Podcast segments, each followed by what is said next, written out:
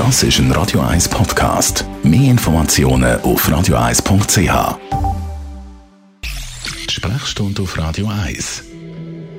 Impfen ist ja im Moment das grosse Thema. Der Kanton Zürich war in der Schlagzeile, weil zu wenig Impfstoff um ist. Dr. Merlin Guggenheim, wir müssen heute aber eben mal über die Impfungen reden. Vor allem auch, wie viel Schutz hat man eigentlich eben gerade nach der ersten Impfung?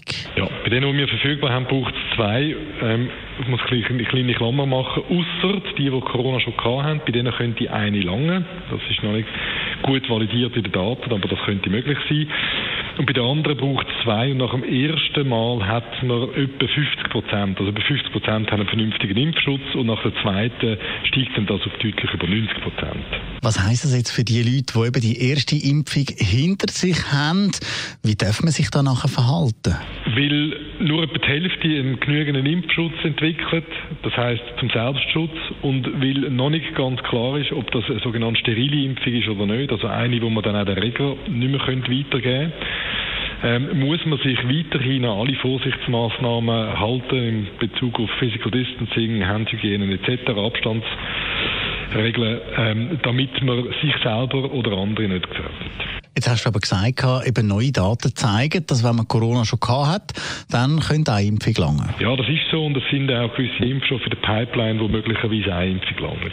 Das ist ja jetzt auch eine Diskussion, wo man schon länger führt, eben wegen der Immunität. Wenn man dann die Impfungen gehabt hat, wie lange ist man immun? Weiß man da schon mehr?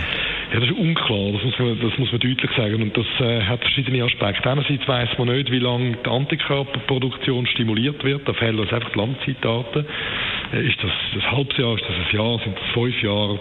Wir wissen ja von allen anderen Impfungen, die wir haben, dass man die muss äh, zum Teil periodisch auffrischen, um das Immunsystem wieder stimulieren. Und wo man dann mit der Corona-Impfung stimmt, das wissen wir schlicht und ergreifend nicht. Und was wir auch nicht wissen, das ist der nächste wesentliche Aspekt, sind die Impfungen dann auch gegen mutierte Formen wirksam oder muss man wie bei der Grippe den Impfschutz jedes Jahr auffrischen, dass man quasi gerade die aktuellen Iterationen vom Virus oder Mutationen, muss man sagen, vom Virus abdeckt hat?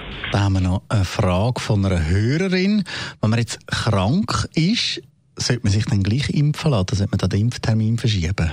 Da muss man ein bisschen unterscheiden, ob das eine chronische oder eine akute Erkrankung ist. Bei den chronischen Erkrankungen, bei den Immunerkrankungen ist die Antwort ganz klar ja, unbedingt impfen.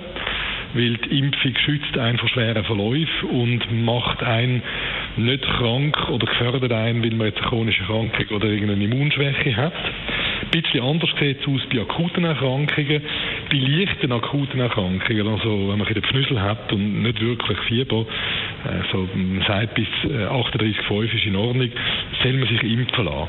Wenn man eine akute Erkrankung hat, die behandlungsbedürftig ist, also wenn man wirklich krank ist, muss das Bett hüten oder sich in Spitalpflege müsste begeben, dann müsste man einen Impftermin aufschieben. Das gilt übrigens für alle Impfungen, nicht nur für Corona-Impfung. Danke vielmals, Dr. Merlin Guggenheim.